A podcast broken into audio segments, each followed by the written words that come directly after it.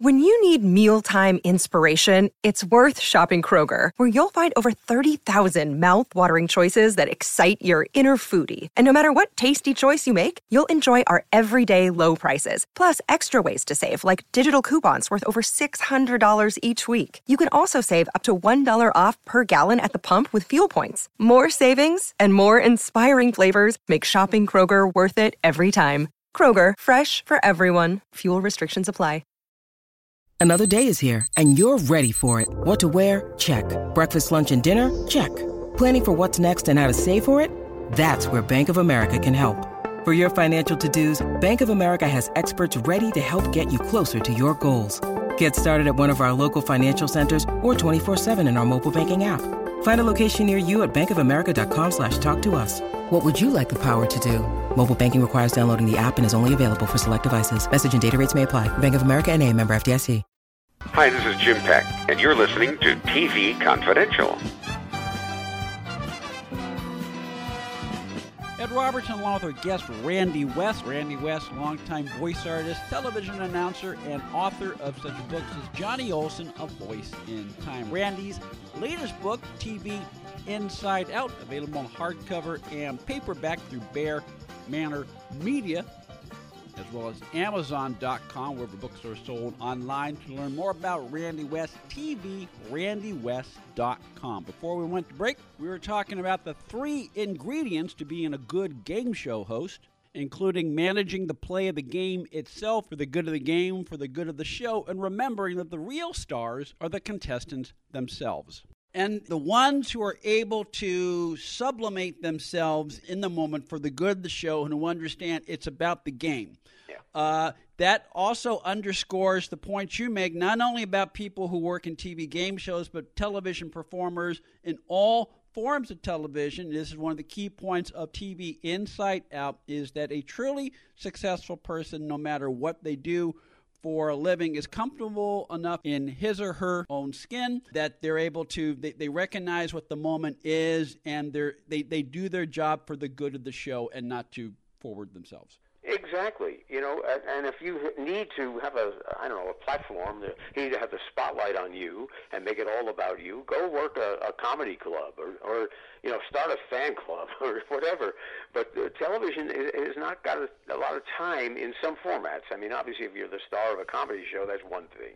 If you're Flip Wilson or Carol Burnett or, you know, uh, there are no variety shows anymore. That's why those references are dated. but if, it, if it's then uh, be you, you know, and, and, and be center stage and all of that. But those shows don't exist for the most part. well they don't exist in real time they exist on dvd and streaming platforms such, such as shout And factory thank God for them. yes There's a lot of great television that's gone by the wayside. But yeah, it's being satisfied to be a second banana. Now, people ask me, uh, and this interview is not about me necessarily. Yes it is this is about couple this, this, I wrote about, but I will insert a little bit here. People always say to me, "Don't you want to host a game show? Don't you want to host?" I mean, I've announced, I don't know, dozens and dozens of shows. I've been the second banana and the sidekick on dozens of shows to dozens of hosts, and the answer is no.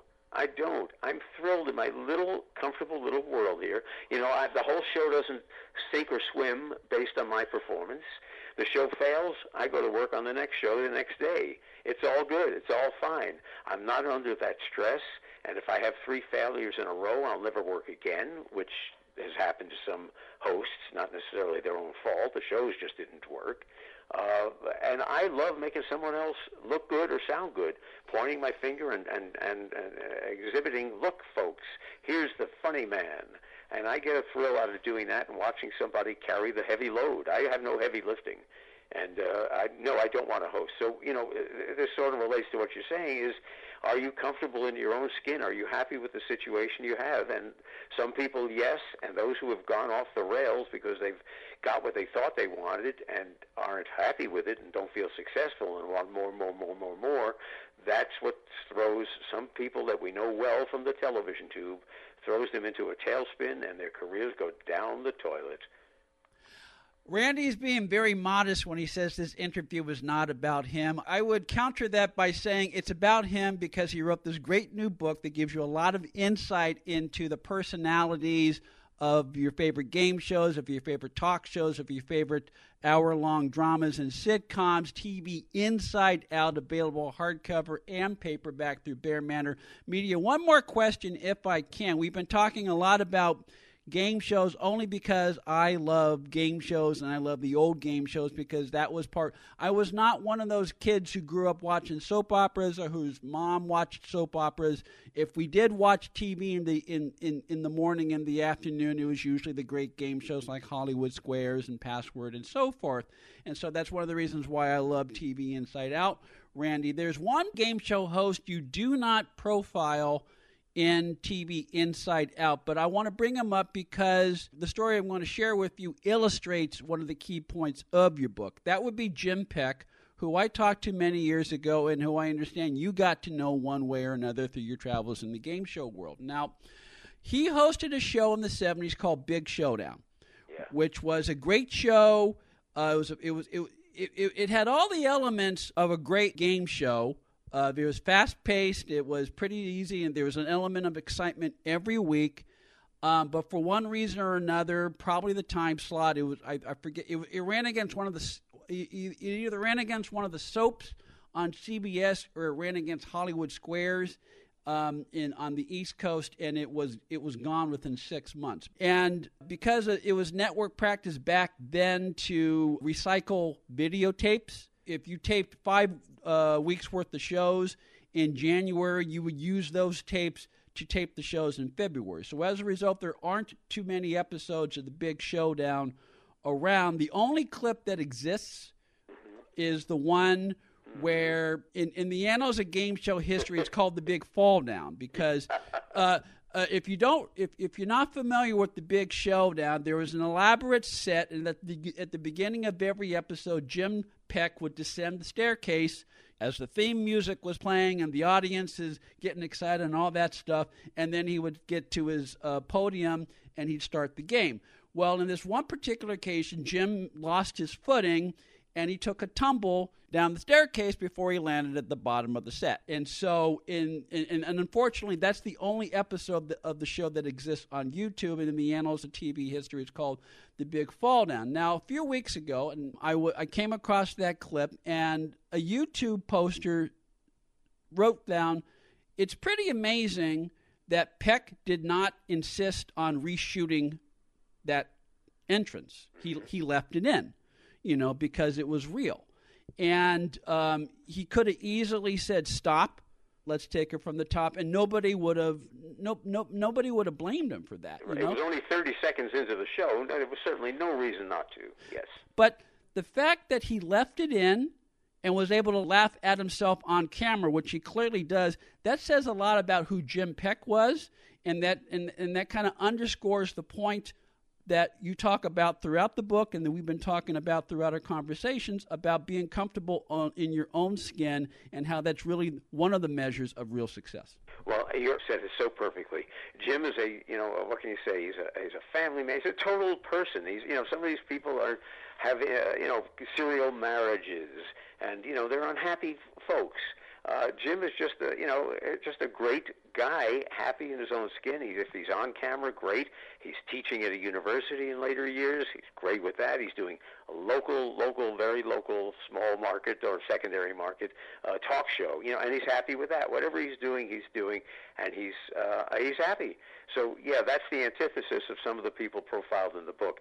Jim is just a, uh, just a sweetheart. Uh, we ran into each other uh, at a restaurant, uh, the Calabasas Inn, many years ago, and he was with his kids, and uh, that's when uh, we turned from you know co-workers into uh, a friendship. Now I've not spoken to him in a long time, but uh, uh, just a dear, sweet man, and you know, an all-around performer in, in that you know he didn't just uh, host game shows.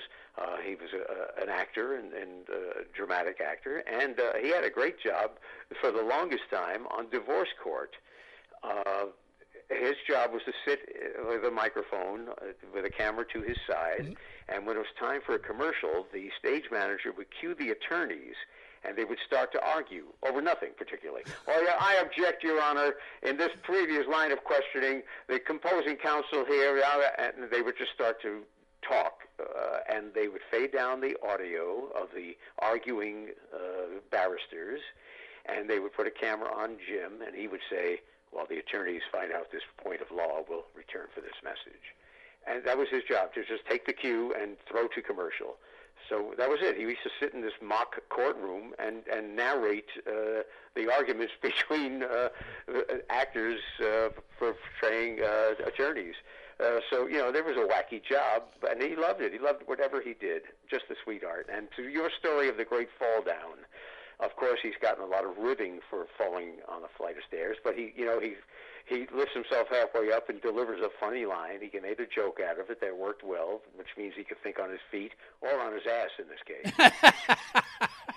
and the, the great kicker to this story, and you'll be happy to know, is he's such, you know, he's not at all embarrassed by it, to which he has said to me, quote, well, paraphrasing, I can't get the quote exact, which is, thank God we left that in because I made more money off of that clip than any single thing I ever did in my career because they keep licensing it to play in you know game game show moments gone bananas or you know outtakes from the stars or all these clip shows where they show you know errors and flukes and flakes.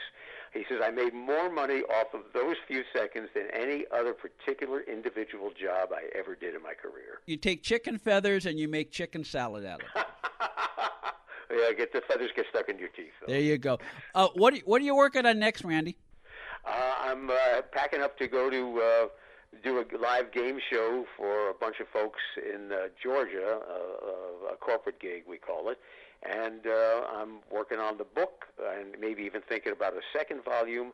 And there's a new show being pitched right now that I can't really talk about, but if it comes to be, it's a hard time for game shows, but if this one comes to be, uh, I will call you and, and share my excitement. Well, we'll definitely circle back with you after the first of the year. In the meantime, TV Inside Out Flukes, Flakes, Feuds, and Felonies by Randy West, available hardcover and paperback, bearmanormedia.com, amazon.com, where books are sold online. You can learn more about Randy West TV, randywest.com. Randy, always a pleasure to chat with you. I look forward to our next conversation. Same here, Ed. Always a pleasure. I appreciate it. Have a great day. Stay with us, folks. We'll be right back. Be part of our conversation. If you like what you hear, have thoughts on this week's program, or have an idea for a future edition of TV Confidential, we'd love to hear from you. You can email us at talk at tvconfidential.net, talk at tvconfidential.net. You can also message us at facebook.com forward slash tvconfidential, x.com forward slash tvconfidential, or at TV Confidential on Instagram. And if you're listening to us on the TV Confidential podcast, please be sure to hit the subscribe button. This portion of TV Confidential is brought to us by our friends at Front Porch Realty, the community of realtors in the Northern Bay area of California that is committed to finding the solution that is best for their clients. Whether you're a first time home buyer or looking to sell or lease your property in Northern California, call Karen Strain at 415 886 7411 or visit frontporchrealtygroup.com for more information on how they can help you.